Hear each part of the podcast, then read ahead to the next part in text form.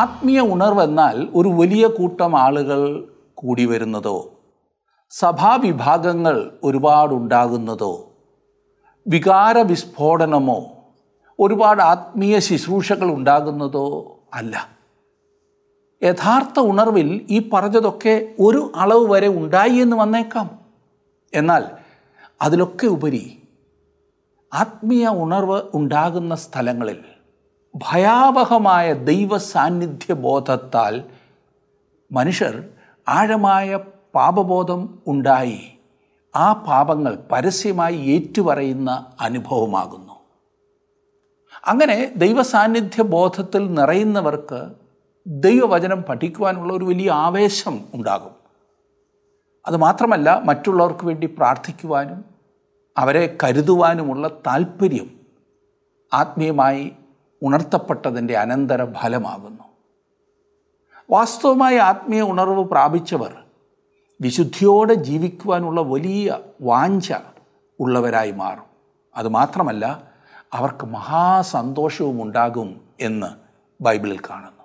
അവരുടെ ബലം തന്നെ യഹോവയിലെ സന്തോഷമാകും. നമ്മുടെ രാജ്യത്തെ ക്രിസ്തീയ സഭകളിൽ ഉണ്ടായിട്ടുള്ള ആത്മീയ ഉണർവുകളുടെ ചരിത്രം പഠിച്ചാൽ ആയിരത്തി തൊള്ളായിരത്തി അഞ്ചിൽ രാജ്യത്തിന്റെ പല ഭാഗങ്ങളിലും പെട്ടെന്നുണ്ടായ ഒരു വലിയ ആത്മീയ ഉണർവിലേക്കാണ് നാം എല്ലാം ചെന്നെത്തുന്നത്. അതിന്റെ ആരംഭം മഹാരാഷ്ട്രയിലെ പൂന നഗരത്തിനടുത്തുള്ള കെഡ്ഗാവിൽ പണ്ഡിത രമാഭായിയുടെ നേതൃത്വത്തിൽ നടന്നിരുന്ന മുക്തി മിഷനിൽ ഉണ്ടായ ഒരു ഉണർവ്. അത് എടുത്ത് പറയത്തക്കതാണ്. അതിന്റെ വിശദാംശങ്ങളിലേക്ക് ഞാൻ പോകുന്നില്ല. നിങ്ങൾക്ക് ചരിത്രം വായിച്ച് മനസ്സിലാക്കാൻ സാധിക്കും. ഒരു യഥാർത്ഥ ആത്മീയ ഉണർവ് എന്താകുന്നു എന്ന് അറിയാത്തതിനാൽ അനേകരും കാത്തിരിക്കുന്നത് ഒരു ഉണർവ് പോലെ തോന്നിക്കുന്ന ഒരു കൃത്രിമത്വത്തിനാകുന്നു. അങ്ങനെ അവർ യഥാർത്ഥ ഉണർവിന്റെ ഫലം അനുഭവിക്കാതെ ഒരു മൂഢസ്വർഗത്തിൽ കഴിഞ്ഞുകൂടുന്നു. നാം ഇന്ന് പഠിക്കുവാൻ പോകുന്ന നെഹമ്യാവിന്റെ പുസ്തകം ഏഴ് എട്ട് അധ്യായങ്ങളിൽ ഒരു യഥാർത്ഥ ആത്മീയ ഉണർവിന്റെ വിവരണം നമുക്ക് കാണുവാൻ സാധിക്കും. അതെ നെഹമ്യാവിന്റെ പുസ്തകം ഏഴ് എട്ട് അധ്യായങ്ങളിൽ ജനം പാപബോധമുള്ളവരായി തീർന്നു സമൂഹത്തിൽ മൊത്തം മാറ്റങ്ങൾ ഉണ്ടാകുവാൻ തുടങ്ങി. അന്യോന്യമുള്ള സഹകരണമുണ്ടായി. അതെ യഹോവയിലെ സന്തോഷം അവരുടെ ബലമായി അവർ കണ്ടു. വളരെ പരിമിതികൾ ഉണ്ടായിരുന്ന ജനമായിരുന്നു പക്ഷേ ഉണർവുണ്ടായപ്പോൾ ആ പരിമിതികൾക്കപ്പുറം അവർ ദൈവത്തെ ആരാധിക്കുവാനും അന്യോന്യം ശുശ്രൂഷിക്കുവാനും തുടങ്ങി. നമുക്ക് ആ ഭാഗം എടുക്കാം. നെഹമ്യാവിന്റെ പുസ്തകം. ഏഴ് എട്ട് അധ്യായങ്ങൾ.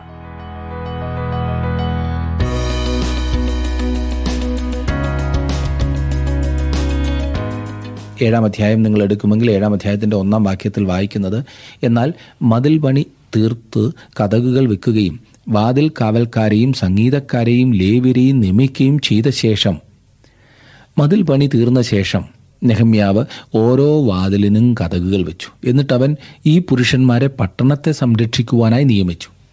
വാതിൽ കാവൽക്കാരാണ് പട്ടണ മതിലിനെ സംരക്ഷിച്ചത് കാവൽ ചെയ്തത്. അവർ മതിലിന് ചുറ്റും കാവൽ കാക്കുന്ന ജോലിയിലായിരുന്നു. മതിലിന് വെളിയിൽ നടക്കുന്നത് എന്തെന്ന് ഉള്ളിലുള്ളവരെ അറിയിക്കുന്ന ഉത്തരവാദിത്വം അവരുടേതായിരുന്നു. ഒരു ശത്രുവോ അപകടമോ വന്നെന്നാൽ അവർ അത് അറിയിക്കുവാനുള്ള മണി അവർ രാവും പകലും ഒരുപോലെ കാവൽ കാത്തു. അത് ഇരുപത്തിനാല് മണിക്കൂർ പണി ചെയ്യുന്നതായിരുന്നു. ഈ ജോലിക്ക് ആവശ്യമായിരുന്ന നിലവാരം വളരെ ഉയർന്നതായിരുന്നു. എന്നാൽ ചില നിയമങ്ങൾ അവരുടെ മേൽ അടിച്ചേൽപ്പിച്ചിരുന്നില്ല. മതിലിനകത്തേക്ക് പ്രവേശിക്കുന്നവരോട് താല്പര്യമില്ലാത്തതുപോലെ പെരുമാറുവാൻ കാവൽക്കാർക്ക് അനുവാദമില്ലായിരുന്നു. വാതിൽ കാവൽക്കാർക്ക് പുറമേ നെഹമ്യാവ് സംഗീതക്കാരെയും നിയമിച്ചു. അടുത്ത അധ്യായത്തിൽ നെഹമ്യ പറയുന്നതായി നാം കാണുന്നത് യഹോവയിലെ സന്തോഷം നമ്മുടെ ബലമാകുന്നു എന്നതത്രേ. സ്തോത്രത്തിന്റെ ആത്മാവ് ബലത്തിന്റെ ആത്മാവാകുന്നു. ഇതിന്റെ അർത്ഥം നാം സന്തോഷിക്കുന്ന ഒരു കൂട്ടം ആളുകളായിരിക്കണം എന്നത്രേ എന്നാൽ ഇന്നത്തെ സഭയിൽ സന്തോഷം കാണുന്നില്ല. സന്തോഷം ഉണ്ടെന്ന് കാണിക്കുവാനുള്ള ശ്രമം നടക്കുന്നുണ്ട്. അതൊക്കെ വെച്ച് കെട്ടിയ സന്തോഷങ്ങളാണില്ലേ? ദൈവവചനത്തിൽ സന്തോഷം കണ്ടെത്തുവാൻ കഴിയാത്ത മനുഷ്യർ സന്തോഷത്തിനുള്ള വളരെയേറെ ഉപാധികൾ ആവിഷ്കരിക്കുന്നു. ദൈവവചന പഠനം ആസ്വദിക്കുവാൻ കഴിയാത്തവരാണ് സാധാരണ സഭയിലെ പ്രശ്നക്കാർ. ദൈവവചനത്തിന് പ്രാധാന്യം നൽകുന്നവർ എപ്പോഴും സന്തോഷമുള്ളവരായിരിക്കും. അവർ കുടുംബത്തിലും ജോലി രംഗങ്ങളിലും സന്തോഷവാന്മാരായിരിക്കും എന്നുള്ളതാണ് വാസ്തവം. ആത്മനിറവുള്ള ഒരു ദൈവവൈതലിനും മാത്രമേ എല്ലായ്പ്പോഴും പാട്ട് പാടുവാൻ സാധിക്കൂ മറക്കരുത്. താങ്കൾ ദൈവഹിതത്തിൽ നടക്കുമ്പോൾ താങ്കൾ അവിടുത്തെ ഹിതത്തിന്റെ കേന്ദ്രത്തിലായിരിക്കുമ്പോൾ താങ്കൾക്ക് കവനുമായി കൂട്ടായ്മ ഉണ്ടായിരിക്കുമ്പോൾ അതേ സുഹൃത്തെ താങ്കൾക്ക് താങ്കളുടെ ഹൃദയത്തിൽ ജീവിതത്തിൽ സന്തോഷമുണ്ടായിരിക്കും. എത്ര അനുഗ്രഹമാകുന്നു അത് എന്നറിയാമോ? ഒരു വലിയ പട്ടണത്തിന് വാതിൽ കാവൽക്കാരെയും സംഗീതക്കാരെയും നിയമിച്ചു. എന്നാൽ അത് എല്ലാമായില്ല. ലേവ്യരെയും നിയോഗിച്ചു. അവർ ശുശ്രൂഷകന്മാരായിരുന്നു. ദൈവം ശുശ്രൂഷകരെ വിളിക്കുന്നു. സദൃശവാക്യങ്ങൾ പതിനെട്ടിന്റെ പതിനാറിൽ നാം കാണുന്നത് മനുഷ്യൻ വെക്കുന്ന കാഴ്ചയാൽ അവന് പ്രവേശനം കിട്ടും. അവൻ മഹാന്മാരുടെ സന്നിധിയിൽ ചെല്ലുവാനിടയാകും എത്ര സത്യമാണ് അതില്ലേ? ദൈവം താങ്കളെ ഒരു ശുശ്രൂഷകനായി വിളിച്ചിരിക്കുന്നു. എങ്കിൽ അവൻ താങ്കൾക്കായി വഴിയൊരുക്കും. അതായത് താങ്കൾക്ക് ശുശ്രൂഷിക്കുവാൻ ദൈവം ഒരു സ്ഥലം നൽകും. ദൈവം താങ്കളെ ശുശ്രൂഷയ്ക്കായി വിളിച്ചുവെങ്കിൽ അവിടുന്ന് താങ്കൾക്കായി തക്ക സ്ഥാനം ഒരുക്കുമെന്ന് മറക്കരുത്. രണ്ടാം വാക്യത്തിൽ ഞാൻ എന്റെ സഹോദരനായ ഹനാനിയെയും കോട്ടയുടെ അധിപനായ ഹനന്യാവേയും എരുസലേബിന് അധിപതികളായി നിയമിച്ചു. ഇവൻ പലരെക്കാളും വിശ്വസ്തനും ദൈവഭക്തനുമായിരുന്നു. ഈ ഹനാനി നെഹമ്യാവിന്റെ രക്തബന്ധത്തിലുള്ള ആൾ അല്ലായിരുന്നു. ഈ ഹനാനിയാണ് ആദ്യം നെഹമ്യാവോട് എരുസുലേമിന്റെ സ്ഥിതിയെക്കുറിച്ച് പറയുന്നത്. അവനൊരു വിശ്വസ്തനായ മനുഷ്യനായിരുന്നു. പലരെക്കാളും ദൈവഭക്തനുമായിരുന്നു. നെഹമ്യാവ് അങ്ങനെയുള്ള ഒരു വ്യക്തിയെ യെരുസലേമിന് അധിപതിയാക്കി വെച്ചു. ഇന്നും ഇങ്ങനെയുള്ളവരെയാണ് ആവശ്യം. നമുക്ക് വിദ്യാസമ്പന്നരായ ആളുകളെ ആവശ്യമാണ്. എന്നാൽ അതിനേക്കാൾ അത്യാവശ്യം വിശ്വസ്തരും ദൈവഭക്തരുമായ ആളുകളെയാണ്. താങ്കൾ എത്ര കഴിവുകളില്ലാത്ത വ്യക്തിയാകുന്നെങ്കിലും ജീവിതത്തിൽ ദൈവഭക്തിയും വിശ്വസ്തതയും ഉണ്ടെങ്കിൽ ദൈവം താങ്കളെ ഫലപ്രദമായി ഉപയോഗിക്കുമെന്ന് മറക്കരുത്. ദൈവത്തോടും മനുഷ്യരോടുമുള്ള വിശ്വസ്തത. ആരോ പറയുകയുണ്ടായി ഒരു വിഡ്ഢിയെ വേണമെങ്കിലും നമുക്ക് പഠിപ്പിച്ചെടുക്കാമെന്ന്. അത് വാസ്തവമാണെന്ന് താങ്കൾ സമ്മതിക്കും. ദൈവം ആവശ്യപ്പെടുന്നത് വിശ്വസ്തതയാണ്. പ്രിയ സഹോദര പ്രിയ സഹോദരി താങ്കൾ ഒരു വിശ്വസ്ത വ്യക്തിയാകുന്നു എന്ന് പറയുവാൻ സാധിക്കുമോ? അതെ അതിനുവേണ്ടി പ്രാർത്ഥിക്കണം. മൂന്നാം വാക്യത്തിൽ നാം കാണുന്നത് ഞാൻ അവരോട് വെയിൽ ഉറയ്ക്കുന്നത് വരെ യെരുസലേമിന്റെ വാതിൽ തുറക്കരുത്. നിങ്ങൾ അരികെ നിൽക്കുമ്പോൾ തന്നെ കഥ കടച്ച് അന്താഴം വിടുവിക്കണം. എരുശലേം നിവാസികളിൽ നിന്ന് കാവൽക്കാരെ നിയമിച്ച് ഓരോരുത്തനെ താൻ താന്റെ കാവൽ സ്ഥലത്തും താൻ താന്റെ വീട്ടിന് നേരെയുമായി നിർത്തിക്കൊള്ളണം എന്ന് പറഞ്ഞു. പട്ടണത്തിലേക്കുള്ള ഓരോ വാതിലും പകൽ സമയം കാക്കേണ്ടതുണ്ടായിരുന്നു. രാത്രിയിൽ എന്തും സംഭവിക്കാമായിരുന്നു. എല്ലാവരും ശ്രദ്ധയോടെ ഇരിക്കേണ്ടതാണ്. ഓരോരുത്തരും കുറഞ്ഞത് തങ്ങളുടെ ഭവനമെങ്കിലും കാത്തു സൂക്ഷിക്കണം ദൈവം നമ്മുടെ കുടുംബത്തിന്റെ കണക്ക് നമ്മോടായിരിക്കും ചോദിക്കുന്നത്. ഓരോ വിശ്വാസിയും കാവൽ കാക്കേണം എന്നത്ര ദൈവം ആവശ്യപ്പെടുന്നത്. നാലാം വാക്യത്തിൽ എന്നാൽ പട്ടണം വിശാലമായതും വലിയതും അകത്ത് ജനം കുറവുമായിരുന്നു. വീടുകൾ പണിതിരുന്നതുമില്ല. ഈ പറഞ്ഞ സമയത്ത് അകത്തെ കെട്ടിടങ്ങളെല്ലാം പണിത് കഴിഞ്ഞിരുന്നില്ല. ഒരു മനുഷ്യൻ തന്റെ സ്വന്തം വീട് പണിയുവാൻ താല്പര്യപ്പെട്ട് കാവൽ കാക്കുവാൻ മറന്നു പോകുവാൻ സാധ്യതയുണ്ട്. വളരെ ജാഗ്രതയോടെ അവർ വേല ചെയ്തിരുന്നു. ഈ അധ്യായത്തിന്റെ ബാക്കി ഭാഗങ്ങൾ വംശാവലി രേഖയാകുന്നു. അഞ്ച് മുതൽ ഏഴ് വരെയുള്ള വാക്യങ്ങളിൽ നാം കാണുന്നത് വംശാവലി പ്രകാരം എണ്ണം നോക്കേണ്ടതിന് പ്രഭുക്കന്മാരെയും പ്രമാണികളെയും ജനത്തെയും കൂട്ടുവരുത്തുവാൻ എന്റെ ദൈവം എന്റെ മനസ്സിൽ തോന്നിച്ചു. എന്നാൽ ആദ്യം മടങ്ങി വന്നവരുടെ ഒരു വംശാവലി രേഖ എനിക്ക് കണ്ടുകിട്ടി. അതിൽ എഴുതി കണ്ടത് എന്തെന്നാൽ ബാബേൽ രാജാവായ നബുക്കനേസർ പിടിച്ചുകൊണ്ടുപോയ ബദ്ധന്മാരുടെ പ്രവാസത്തിൽ നിന്ന് പുറപ്പെട്ട് എരിശലേമിലേക്കും യഹൂദയിലേക്കും താന്താന്റെ പട്ടണത്തിലേക്ക് മടങ്ങി വന്നവരായ ദേശനിവാസികൾ. ഇവർ സെരുബാബേൽ യേശുവ നെഹമ്യാവ് അസരിയാവ് രയമ്യാവ് നഹമാനി മൊർദക്കായി ബിൽഷാൻ മിസ്പെരത്ത് ബിഗ്വായി നെഹും ബയാന എന്നിവരോടുകൂടെ മടങ്ങി വന്നു. ഇസ്രായേൽ ജനത്തിലെ പുരുഷന്മാരുടെ സംഖ്യയാവിത് ഇസ്രായേലിന്റെ പുസ്തകം രണ്ടാം അധ്യായത്തിൽ നാം കണ്ട അതേ വംശാവലിയാകുന്നു ഇത്. അതേ വംശാവലി വീണ്ടും നൽകി ഇത്രയധികം സ്ഥലം കളയേണ്ട കാര്യമുണ്ടോ എന്ന് താങ്കൾ ചോദിച്ചേക്കാം. ഞാനതിന്റെ കാരണം പറയാം.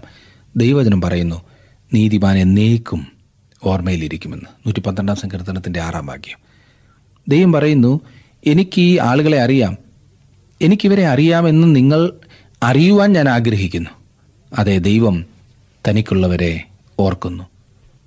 ഏഴാം അധ്യായത്തിന്റെ അറുപത്തി ഒന്നാം വാക്യത്തിലേക്ക് നാം വരുമ്പോൾ അവിടെ കാണുന്നത് തേൽ മെലേഹ് തേൽ ഹർഷ കെറൂബ് അദോൻ ഇമ്മേർ എന്നീ സ്ഥലങ്ങളിൽ നിന്നും മടങ്ങി വന്നവർ ഇവർ തന്നെ. എങ്കിലും അവർ ഇസ്രായേലിയർ തന്നെയോ എന്ന് തങ്ങളുടെ പിതൃഭവനവും വംശോൽപത്തിയും കാണിപ്പാൻ അവർക്ക് കഴിഞ്ഞില്ല.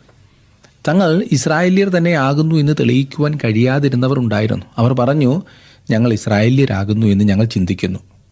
അങ്ങനെ ഞങ്ങൾ പ്രതീക്ഷിക്കുന്നു. ഞങ്ങൾ അങ്ങനെ ആകുവാൻ ശ്രമിക്കുന്നു എന്നൊക്കെ. ഇസ്രായേലിയരാകുവാൻ ചിന്തിക്കുകയും ആശിക്കുകയും ശ്രമിക്കുകയും ചെയ്യുന്നതിനാൽ അങ്ങനെ ആകുകയില്ല. അതവരെ സഹായിച്ചില്ല. അവർ ആരായിരുന്നു എന്ന് അവർ അറിയണം. തങ്ങളുടെ വംശാവലി കാണിക്കുവാൻ കഴിയാതെ വന്നപ്പോൾ അവരെ ബലിയിലാക്കി എന്ന് കാണുന്നു. അറുപത്തിനാലാം വാക്യത്തിൽ നാം കാണുന്നത് ഇവർ വംശാവലി രേഖ അന്വേഷിച്ചു കണ്ടില്ലതാനും അതുകൊണ്ട് അവരെ അശുദ്ധരം നെണ്ണി പൗരോഹിത്യത്തിൽ നിന്ന് നീക്കിക്കളഞ്ഞു. അവർക്ക് അവരുടെ വംശാവലി പറയുവാൻ കഴിഞ്ഞില്ല. താങ്കൾ രക്ഷിക്കപ്പെട്ടാൽ മാത്രം പോരാ താങ്കൾ അത് അറിയുകയും വേണം. അതേക്കുറിച്ച് ഉറപ്പുണ്ടായിരിക്കണം. അറുപത്തിയഞ്ചാം വാക്യം. ഊരീമും തുമ്മീമും ഉള്ളൊരു പുരോഹിതൻ എഴുന്നേൽക്കും വരെ അവർ അതിപരിശുദ്ധമായത് തിന്നരുതെന്ന് ദേശാധിപതി അവരോട് കൽപ്പിച്ചു. അന്നത്തെ പുരോഹിതന്മാർ ഉരിമും തുമ്മീമും വെച്ചാണ് കാര്യങ്ങൾ തീരുമാനിച്ചിരുന്നത്. മഹാപുരോഹിതൻ ദൈവഹിതം തിരിച്ചറിഞ്ഞത് ഈ പറഞ്ഞ മാർഗം ഉപയോഗിച്ചാണ്. അന്ന് ദൈവത്തിന്റെ മാർഗം അതായിരുന്നു. എന്നാൽ ഇന്ന് ദൈവഹിതം നാം അറിയുന്നത് ദൈവവചനത്തിലൂടെയാണ്. നമുക്കെങ്ങനെ നിത്യജീവൻ പ്രാപിക്കാമെന്ന് അത് നമ്മോട് പറയുന്നു. എഴുപത്തി മൂന്നാം വാക്യം നോക്കിക്കാട്ടെ അങ്ങനെ പുരോഹിതന്മാരും ലേവ്യരും വാതിൽ കാവൽക്കാരും സംഗീതക്കാരും ജനത്തിൽ ചിലരും ദേവാലയദാസന്മാരും എല്ലാ ഇസ്രായേലും താൻ താങ്കളുടെ പട്ടണങ്ങളിൽ പാർത്തു. ഈ അധ്യായത്തിന്റെ ഒടുവിലത്തെ വാക്യം ഇതാകും ഇസ്രായേൽ മക്കൾ ഇപ്പോൾ ദേശത്ത് മടങ്ങി വന്നിരിക്കുന്നു. നെഹമ്യാവിന്റെ നേതൃത്വത്തിൽ ഒരു വലിയ വേല നടത്തിയിരിക്കുന്നു. എന്നാൽ അവന്റെ വേല തീർന്നില്ല. കൂടുതൽ ചെയ്യേണ്ടതുണ്ട്. എട്ടാം അധ്യായത്തിലേക്ക് വരുമ്പോൾ പട്ടണത്തെ കാവൽ ചെയ്യുവാൻ ആവശ്യമായ കാര്യങ്ങൾ ക്രമീകരിച്ചതിന് ശേഷം നെഹമ്യാവ് സംഗീതക്കാരെ ആക്കുന്നു. യെരുശലേം യഹോവയിലെ സന്തോഷം കൊണ്ട് നിറഞ്ഞിരിക്കണം. ഇത് നെഹമ്യാവ് ആഗ്രഹിച്ചതാണ്. തുടർന്ന് അവൻ വലിയൊരു ബൈബിൾ വായന നടത്തി. അത് ഉണർവിന് അത്യന്താപേക്ഷിതമായ കാര്യമായിരുന്നു. എട്ടാം അധ്യായത്തിന്റെ ഒന്നാം വാക്യത്തിൽ നാം വായിക്കുന്ന അങ്ങനെ ഇസ്രായേൽ മക്കൾ തങ്ങളുടെ പട്ടണങ്ങളിൽ പാർത്തിരിക്കുമ്പോൾ ഏഴാം മാസത്തിൽ സകല ജനവും നീർവാതിലിന്റെ മുമ്പിലുള്ള വിശാല സ്ഥലത്ത് ഒരുമനപ്പെട്ട് വന്നുകൂടി. യഹോവ ഇസ്രായേലിന് കൽപ്പിച്ചു കൊടുത്ത മോശയുടെ ന്യായപ്രമാണ പുസ്തകം കൊണ്ടുവരുവാൻ എസ്ര ശാസ്ത്രിയോട് പറഞ്ഞു. മോശയുടെ ന്യായപ്രമാണ പുസ്തകം കൊണ്ടുവരുവാൻ എസ്ര ശാസ്ത്രിയോട് ആവശ്യപ്പെട്ടു. ഒരു വലിയ വായന നടക്കുവാൻ പോവുകയാണ്. ഈ പറഞ്ഞ സമയത്ത് എരുശലേം പട്ടണത്തിൽ ആത്മീകമായ ഒരു ശൂന്യതയുണ്ടായിരുന്നു. ഇത് നാം പ്രത്യേകം അറിഞ്ഞിരിക്കേണ്ടതാണ്. മതിൽ പണിയുവാനുള്ള പദ്ധതി പൂർത്തീകരിക്കുകയും ജനങ്ങൾ തങ്ങളുടെ താമസ സ്ഥലങ്ങളിലേക്ക് പോവുകയും ചെയ്തു. ഇപ്പോൾ ജനങ്ങൾ ശരിക്കും ക്രമീകരിക്കപ്പെട്ടു സുരക്ഷിതരാണ് ഭംഗിയായി സംരക്ഷിക്കപ്പെടുന്നു. എന്നാൽ ഈ സമൂഹത്തിൽ ഈ പട്ടണവാസികൾക്ക് നല്ല വീടുണ്ടെങ്കിലും നല്ല ജോലിയുണ്ടെങ്കിലും നല്ലതുപോലെ സംരക്ഷിക്കപ്പെടുന്നെങ്കിലും ഏതോ ഒന്ന് നഷ്ടമായതുപോലെ നെഹമ്യാവ് ജനങ്ങളിലെ ആത്മീക ശൂന്യത മനസ്സിലാക്കി പ്രവർത്തിക്കുന്നു.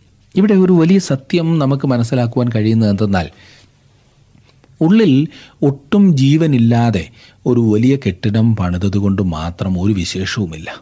ഓരോ ആരാധനാലയവും ഈ കാര്യം പ്രത്യേകം ശ്രദ്ധിക്കേണ്ടതുണ്ട്.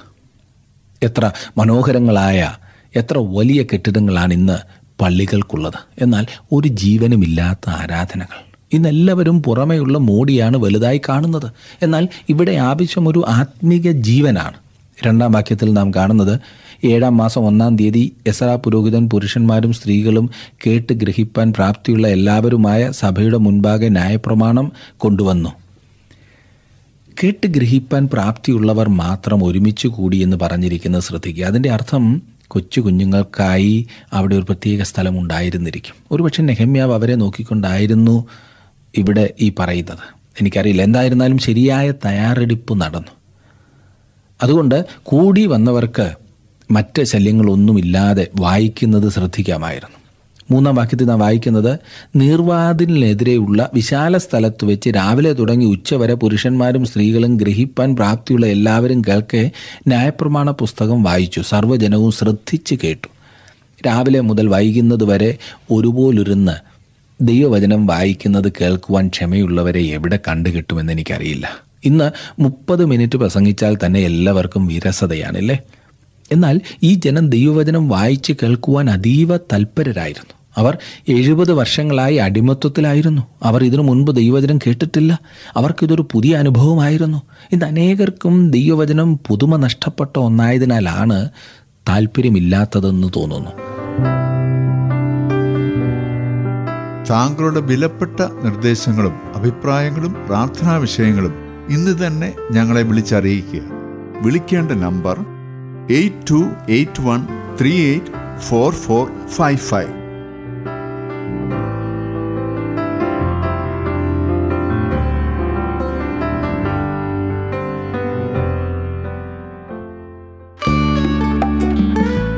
ഇന്നത്തെ പ്രോഗ്രാം താങ്കൾക്ക് ഇഷ്ടപ്പെട്ടുവോ? എങ്കിൽ ഉടൻ തന്നെ ഞങ്ങൾക്കൊരു മിസ് കോൾ തരിക. അടുത്ത വിജയി ഒരുപക്ഷെ താങ്കളായിരിക്കാം.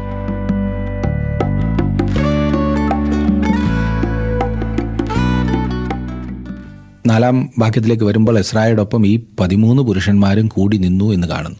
അഞ്ചാം വാക്യത്തിൽ നാം കാണുന്നത് എസ്ര സകല ജനവും കാണുക പുസ്തകം വിടർത്തു. അവൻ സകല ജനത്തിനും മീതെയായിരുന്നു. അത് വിടർത്തുപ്പോൾ ജനമെല്ലാം എഴുന്നേറ്റ് നിന്നു. എസ്ര ദൈവവചനം തുറന്നപ്പോൾ എല്ലാവരും എഴുന്നേറ്റ് നിന്നു. ആ വായിച്ച സമയം അത്രയും അവർ എഴുന്നേറ്റ് നിന്നു. ഈ നീണ്ട സമയം അവർക്ക് ഇരിക്കുവാൻ മെത്തയൊന്നുമില്ലായിരുന്നു കേട്ടോ. ഒന്നാമതായി അവിടെ ദൈവത്തെ സ്തുതിക്കുന്നുണ്ടായിരുന്നു. ആറാം വാക്യത്തിൽ യസ്ര മഹാദൈവമായ യഹോവയെ സ്തുതിച്ചു. ജനമൊക്കെയും കൈ ഉയർത്തി ആമേൻ ആമേൻ എന്ന് പ്രതിവചനം പറഞ്ഞു വണങ്ങി സാഷ്ടാംഗം വീണ് യഹോവയെ നമസ്കരിച്ചു. ഇതിന്റെ അർത്ഥം ജനം കവിണ് വീണ് നമസ്കരിച്ചു എന്നത്ര. ആ കാലങ്ങളിൽ ഈ പറഞ്ഞതുപോലെയാണ് ആരാധിച്ചിരുന്നത്. എസ്ര മഹാദൈവമായ യഹോവയെ സ്തുതിച്ചു. ഏഴാം വാക്യം ജനം താൻ താന്റെ നിലയിൽ തന്നെ നിന്നിരിക്കെ യേശുവ ബാനി ശരബ്യാവ് യാമീൻ അക്കൂബ് ശബത്തായി ഹോദിയാവ് മയസയാവ് കെലീത അസരിയാവ് യോസാബാദ് ഹാനാൻ പെലയാവ് എന്നിവരും ലേവ്യരും ജനത്തിന് ന്യായപ്രമാണത്തെ പൊരുൾ തിരിച്ചു കൊടുത്തു. ഇവിടെ ഇതാ വളരെ പ്രധാനപ്പെട്ട മറ്റു ചിലരുടെ പേരുകൾ നാം വായിക്കുന്നു. കൂടി വന്ന ജനങ്ങളോട് ദൈവവചനം വിശദീകരിച്ചു കൊടുക്കുന്ന ആളുകൾ ഇവരാണ്. എട്ടാം വാക്യത്തിൽ ഇങ്ങനെ അവർ ദൈവത്തിന്റെ ന്യായപ്രമാണ പുസ്തകം തെളിവായി വായിച്ച് കേൾപ്പിക്കുകയും വായിച്ചത് ഗ്രഹിപ്പാൻ തക്കവണ്ണം അർത്ഥം പറഞ്ഞു കൊടുക്കുകയും ചെയ്തു. എരുസലേം മതിലിനുള്ളിൽ നിർവാതിലിന്റെ അടുത്ത് ഈ വലിയ കൂട്ടം ജനങ്ങൾ കൂടി വന്നു. ഏഴാം വാക്യത്തിൽ പറഞ്ഞിരിക്കുന്ന പുരുഷന്മാർ കൂടി വന്നവരുടെ ഇടയിൽ നിന്നു. ശാസ്ത്രിയായ യസ്ര ന്യായപ്രമാണത്തിന്റെ ഒരു ഭാഗം വായിക്കും. എന്നിട്ട് അവൻ അല്പസമയം നിർത്തും. അപ്പോൾ അവരുടെ ഇടയിൽ പ്രത്യേകം നിയോഗിച്ചാക്കിയിരിക്കുന്ന പുരുഷന്മാർ അവരവരുടെ ഗ്രൂപ്പിനോട് വായിച്ചു കേട്ടത് അവർക്ക് മനസ്സിലായോ എന്ന് ചോദിക്കും. ഒരുപക്ഷെ മിക്കവാറും എല്ലാവരും മനസ്സിലായി എന്ന വിധത്തിൽ തലകുലുക്കും. അതേസമയം വേറെ ചിലർ തങ്ങൾക്ക് മനസ്സിലായില്ല എന്ന് പറഞ്ഞ് കരങ്ങൾ ഉയർത്തും. അപ്പോൾ ആ പ്രത്യേക ഗ്രൂപ്പിന് വേണ്ടി നിയോഗിച്ചിരിക്കുന്ന മനുഷ്യൻ ന്യായപ്രമാണത്തിന്റെ ആ ഭാഗം അവർക്ക് വിവരിച്ചു കൊടുക്കും. തുടർന്ന് എസ്ര ന്യായപ്രമാണത്തിന്റെ വേറൊരു ഭാഗം വായിക്കും. അതിൽ നിന്നുള്ള സംശയങ്ങൾ ജനങ്ങൾ ചോദിക്കുകയും അവരുടെ ഇടയിൽ നിയോഗിച്ചിരിക്കുന്ന പുരുഷൻ അതിന് മറുപടി നൽകുകയും ചെയ്യുന്നതുവരെ അവൻ നിൽക്കും. ഇതുപോലെ ഒരു വായന നമ്മുടെ സഭകളിൽ ഇന്ന് നടന്നാൽ ഉണ്ടാകാവുന്ന പ്രതികരണം എന്തായിരിക്കും? വാസ്തവത്തിൽ ഈ പറഞ്ഞതുപോലെ ഒരു ക്രമീകരണം ഉണ്ടാകുമെങ്കിൽ അത് വലിയ ഉണർവിലേക്ക് നയിക്കും എന്നത്ര ഞാൻ കരുതുന്നത്. ന്യായപ്രമാണം വായിച്ചതും ചോദ്യങ്ങൾ ചോദിച്ചതും അതിന് മറുപടി നൽകിയതും മൂലം ജനങ്ങൾക്ക് ന്യായപ്രമാണം മനസ്സിലാക്കുവാൻ കഴിഞ്ഞു. ഇന്നും ഇതുപോലെ ദൈവവചനം വിശദീകരിച്ചു കൊടുക്കണം. ജനങ്ങൾക്ക് ദൈവവചനം അറിയാൻ പാടില്ലാത്തതാണ് ഇന്നത്തെ ആത്മിക അരാജകത്വത്തിന്റെ കാരണം. ജനങ്ങളെ അറിയിക്കുവാൻ വേണ്ട മാർഗങ്ങളും അവലംബിക്കുന്നില്ല. എവിടെ നിന്നെങ്കിലും ഒരു വാക്യം എടുത്ത് പ്രസംഗം തുടങ്ങുന്നു. പിന്നെ ദൈവവചനത്തിൽ നിന്നും ഒന്നും പറയാതെ സ്വന്തം ആശയങ്ങൾ മാത്രം വിളിച്ചു പറയുന്നു. ദൈവവചന വായന ഒരു വ്യക്തിയെ രൂപാന്തരപ്പെടുത്തുവാൻ മതിയായതാണ്. ദൈവം തന്റെ വചനത്തിലൂടെ പറയുന്നത് എന്താകുന്നു എന്ന് മനസ്സിലാക്കണം.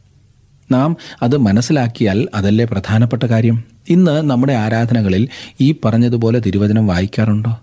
ഒരു ചടങ്ങ് പോലെ ഒരു ഭാഗം വായിക്കുന്നു. വായിച്ചത് വായിക്കുന്ന ആളിനോ കേൾക്കുന്നവർക്കോ മനസ്സിലാകുന്നില്ല. കുട്ടികളുടെ സഭാകമ്പം മാറുവാനാണ് ഇന്ന് പാഠഭാഗം വായിപ്പിക്കുന്നത് തന്നെയില്ലേ?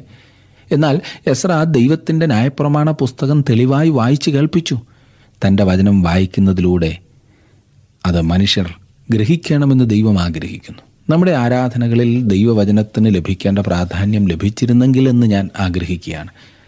ഒൻപതാം വാക്യത്തിൽ ദേശാധിപതിയായ നെഹമ്യാവും ശാസ്ത്രിയായ യസ്രാ പുരോഹിതനും ജനത്തെ ഉപദേശിച്ചു പോന്ന ലേവ്യരും സകല ജനത്തോടും ഈ ദിവസം നിങ്ങളുടെ ദൈവമായ യഹോവയ്ക്ക് വിശുദ്ധമാകുന്നു നിങ്ങൾ ദുഃഖിക്കരുത് കരകയുമരുത് എന്ന് പറഞ്ഞു ജനമെല്ലാം ന്യായപ്രമാണ വാക്യങ്ങളെ കേട്ടപ്പോൾ കരഞ്ഞു പോയിരുന്നു ഈ ജനങ്ങളിൽ അധികം പേരും ഇതിനു മുൻപ് ദൈവവചനം കേട്ടിരുന്നില്ല. ദൈവവചനം തെളിവായി വായിച്ചു കേൾക്കുകയും വിവരിക്കുകയും ചെയ്തത് അവർക്ക് പാപബോധമുണ്ടാകുവാൻ കാരണമായി. അതുമൂലം ഒരു വലിയ കരച്ചിലും അനുതാപവും അവരുടെ ഇടയിൽ ഉണ്ടായി.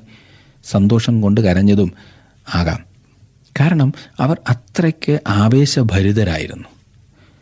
ദൈവവചനം മനുഷ്യഹൃദയങ്ങളിൽ പ്രാവർത്തികമാകുന്നത് കണ്ടോ? പത്താം വാക്യം. അനന്തരം അവൻ അവരോട് നിങ്ങൾ ചെന്ന് മൃഷ്ടാന്ന ഭോജനവും മധുര പാനീയവും കഴിച്ച് തങ്ങൾക്കായി വട്ടം കൂട്ടിയിട്ടില്ലാത്തവർക്ക് പകർച്ച കൊടുത്തയപ്പീൻ. ഈ ദിവസം നമ്മുടെ കർത്താവിന് വിശുദ്ധമാകുന്നു. നിങ്ങൾ ദുഃഖിക്കരുത്. യഹോവയെങ്കിലെ സന്തോഷം നിങ്ങളുടെ ബലമാകുന്നുവല്ലോ എന്ന് പറഞ്ഞു. നോക്കണം. ഇത് നിങ്ങൾക്കൊരു സാമൂഹിക സേവനമാകുന്നു. ഇതാണ് സാമൂഹ്യ സുവിശേഷം. പ്രിയ സുഹൃത്തെ ദൈവവചനം താങ്കൾക്ക് അർത്ഥവത്തായെങ്കിൽ അത് താങ്കൾക്ക് എന്തെങ്കിലും ചെയ്തെന്നാൽ അതുകൊണ്ട് വെളിയിലേക്ക് പോയി ആർക്കെങ്കിലും ഒക്കെ നന്മ ചെയ്യുവാൻ അത് താങ്കളെ പ്രോത്സാഹിപ്പിക്കും. അതുമാത്രമല്ല ദൈവത്തിനു വേണ്ടി എന്തെങ്കിലും ചെയ്യുവാനും അത് താങ്കളെ സഹായിക്കും. തങ്ങൾക്കായി വട്ടം കൂട്ടിയിട്ടില്ലാത്തവർക്കായി പകർച്ച കൊടുത്തയപ്പീൻ പാവപ്പെട്ടവർക്കായി അവർ എന്തെങ്കിലും ചെയ്യണം. നിങ്ങൾ ദുഃഖിക്കരുത്. മറിച്ച് അവർ സന്തോഷിക്കുകയാണ് വേണ്ടത്. കാരണം യഹോവയെങ്കിലെ സന്തോഷം അവരുടെ ബലമാകുന്നു. ഫിലിപ്പ് ലേഖന നാലാം അധ്യായത്തിന്റെ പതിമൂന്നാം വാക്യത്തിൽ പൗലോസ് വിശ്വാസികളോട് പറഞ്ഞത് എന്നെ ശക്തനാക്കുന്നവൻ മുഖാന്തരം ഞാൻ സകലത്തിനും മതിയാകുന്നു. ഫിലിപ്പ് ലേഖനം നാലാം അധ്യായത്തിന്റെ നാലാം വാക്യത്തിൽ അവൻ പറഞ്ഞത് കർത്താവിൽ എപ്പോഴും സന്തോഷിപ്പീൻ സന്തോഷിപ്പീൻ എന്ന് ഞാൻ പിന്നെയും പറയുന്നു. പൗലോസ് വിശ്വാസികളോട് പറയുന്നത് ശക്തിയുടെ ഉറവിടം സന്തോഷമാകുന്നു എന്നത്രേ. ശക്തിയുടെ രഹസ്യം പ്രാർത്ഥനയാകുന്നു. എന്നാൽ ഉറവിടം സന്തോഷമാകുന്നു. ദൈവവചനം താങ്കളെ സന്തോഷിപ്പിക്കേണ്ടതാണ്. ഒരു ആരാധന താങ്കളെ സന്തോഷിപ്പിക്കുകയോ താങ്കളുടെ ഹൃദയത്തിന് ആനന്ദം നൽകുകയോ ചെയ്യുന്നില്ല എങ്കിൽ അതിൽ കാര്യമായ തകരാറുണ്ട്. ഇതിന്റെ രഹസ്യം നാം കണ്ടുപിടിക്കണം. ദൈവവചന പഠനം ഒരു വ്യക്തിയെ സന്തോഷിപ്പിക്കണം അഥവാ ദൈവവചന പഠനം താങ്കൾക്ക് സന്തോഷം നൽകുന്ന ഒന്നല്ല എങ്കിൽ താങ്കളുടെ ജീവിതത്തിൽ ദൈവവചനത്തെ അടച്ചു കളയുന്ന കാര്യമായ കുറവുണ്ട്. താങ്കൾ ദൈവസന്നിധിയിലേക്ക് ചെന്ന് ആത്മാർത്ഥമായി പ്രാർത്ഥിക്കണം. കർത്താവെ നിന്റെ വചനം എന്റെ ജീവിതത്തിൽ സന്തോഷം കൊണ്ടു തരണം. എന്തെങ്കിലും കരടുണ്ടെങ്കിൽ അത് നീക്കിക്കളയണം. ദൈവവചനം പഠിക്കുമ്പോൾ ഞാൻ സന്തോഷത്താൽ നിറയുവാൻ എന്നെ സഹായിക്കണമേ കർത്താവെ. അങ്ങനെ വരുമ്പോൾ ആരാധന ആനന്ദത്തിന്റെ സമയമായിരിക്കും. അല്ലാതെ സമയം കൊല്ലുവാനായിട്ടുള്ള ഒരു സമയമായിരിക്കുകയില്ല പന്ത് കളി കാണുവാൻ പോകുന്ന കൂട്ടത്തെ നിങ്ങൾ കണ്ടിട്ടുണ്ടോ? എന്തൊരു ഉത്സാഹത്തോടെയാണ് അവർ മുൻപോട്ട് പോകുന്നത് ഇല്ലേ? ഞായറാഴ്ച രാവിലെ ആളുകൾ ആരാധനയ്ക്ക് വരുന്നത് ശ്രദ്ധിച്ചിട്ടുണ്ടോ? ഹോ എന്തൊരു ഭാരം. തിങ്കളാഴ്ച രാവിലെ കുട്ടികൾ സ്കൂളിലേക്ക് പോകുന്ന മുഖത്തോടെയാണ് പലരും ആരാധനയ്ക്ക് പോകുന്നത്.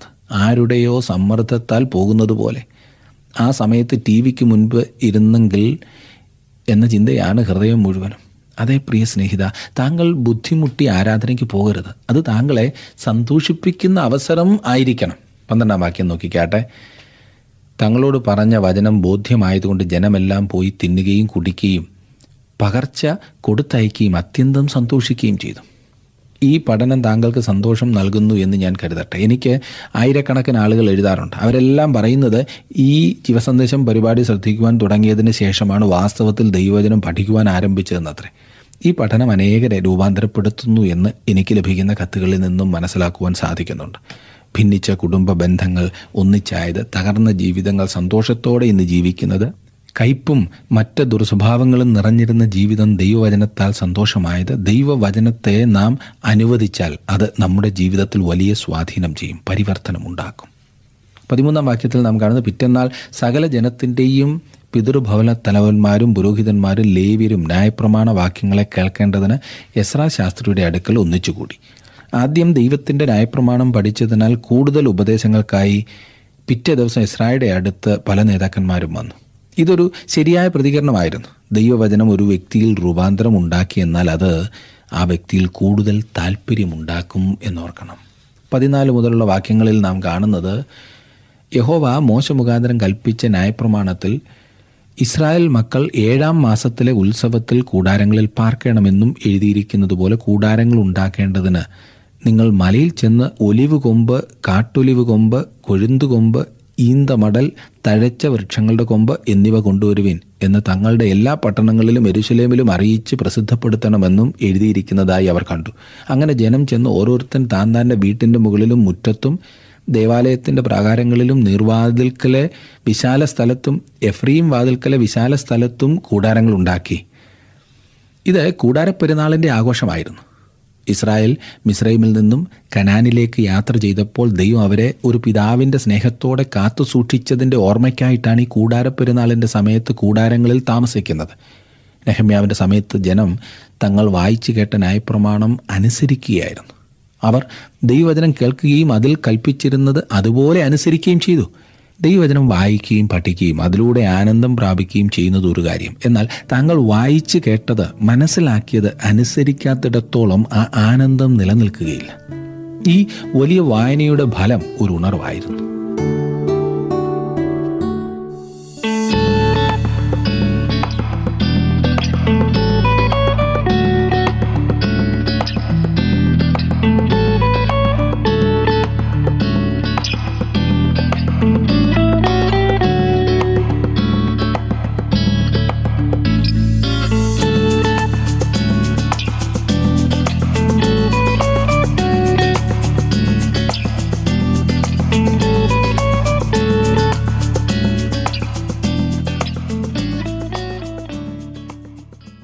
ആത്മീയ ഉണർവിനെ ഏറ്റവും സഹായിക്കുന്ന ഒന്നാണ് ദൈവവചന വായനയും പഠനവും. നെഹമ്യാവിന്റെ സമയത്തുണ്ടായത് അതത്രേ. നാം അതത്രേ ചിന്തിച്ചുകൊണ്ടിരുന്നത്. നമുക്കും അതിനായി സമർപ്പിക്കാം. കർത്താവെ എന്നെ നീ ആത്മീയമായി ഉണർത്തണേ എന്ന് നമുക്ക് പ്രാർത്ഥിക്കാം. നമ്മുടെ തലകളെ വണക്കാം പ്രാർത്ഥിക്കാം. കർത്താവെ നെഹമ്യാവിന്റെ പുസ്തകത്തിലൂടെ നീ ഞങ്ങൾക്ക് കാണിച്ചു തരുന്ന നല്ല നല്ല മാതൃകകൾക്കായി സ്തോത്രം. ഞങ്ങളുടെ ജീവിതത്തിൽ ആത്മീയമായി ഉണർത്തപ്പെടുവാൻ ഞങ്ങൾ കൂടുതൽ സമർപ്പണത്തോടെ അവിടുത്തെ പരിശുദ്ധാത്മാവിന് വിധേയപ്പെട്ട് ജീവിപ്പാൻ അവിടെ ഞങ്ങളെ സഹായിക്കണമേ. ഈ ദിവസങ്ങളിൽ ഈ പഠനങ്ങൾ ശ്രദ്ധിക്കുന്ന എല്ലാവർക്കായിട്ടും പ്രാർത്ഥിക്കുന്നു. ഞങ്ങളുടെ ദേശത്ത് ആത്മീയമായിട്ടൊരു ഉണർവുണ്ടാകുവാൻ സഭകളെ ആ വലിയ ഉണർവിലേക്ക് നയിക്കുവാൻ കർത്താവെ അവിടുത്തെ പരിശുദ്ധാത്മാവ് സഹായിക്കണമേ. ഇന്ന് അവിടെ ഞങ്ങളോട് സംസാരിച്ചതിനായി സ്തോത്രം. തുടർന്നും അവിടുത്തെ കൃപയിൽ ഞങ്ങളെ സൂക്ഷിക്കണമേ. യേശു ക്രിസ്തുവിന്റെ നാമത്തിൽ അപേക്ഷിക്കുന്നു കേൾക്കുമാറാകണമേ. അമേൻ ഇന്ന് ഈ വചനം ശ്രദ്ധിച്ചതിന് വളരെ നന്ദി. ദൈവം നിങ്ങളെ അനുഗ്രഹിക്കട്ടെ. പ്രേക്ഷകരുടെ പ്രത്യേക ശ്രദ്ധയ്ക്ക് ട്രാൻസ് വേൾഡ് റേഡിയോ ഇന്ത്യയുടെ രണ്ടായിരത്തി ഇരുപത്തി മൂന്നിലെ ബൈബിൾ കിസ് എസ്ര നെഹമ്യാവ് എസ്തർ എന്നീ പുസ്തകങ്ങളെ ആധാരമാക്കി പതിനാറ് ഭാഷകളിൽ സെപ്റ്റംബർ മാസം പതിനേഴാം തീയതി ഞായറാഴ്ച രണ്ട് മുപ്പത് പി എം മുതൽ നാല് പി എം വരെ നടത്തപ്പെടുന്നതാണ്. പഠന പുസ്തകം നൂറ് രൂപ നിരക്കിൽ ലഭ്യമാണ്. കൂടുതൽ വിവരങ്ങൾക്ക് സ്ക്രീനിൽ കാണുന്ന നമ്പറുകളിൽ ബന്ധപ്പെടാവുന്നതാണ്.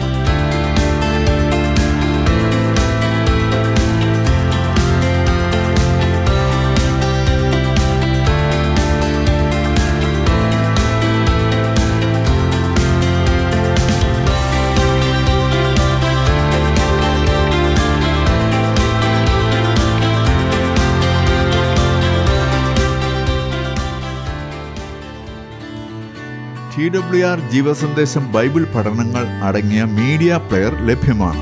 ഇത് ആവശ്യമുള്ളവർ സ്ക്രീനിൽ കാണുന്ന നമ്പറുകളിൽ ഞങ്ങളുമായി ബന്ധപ്പെടുക.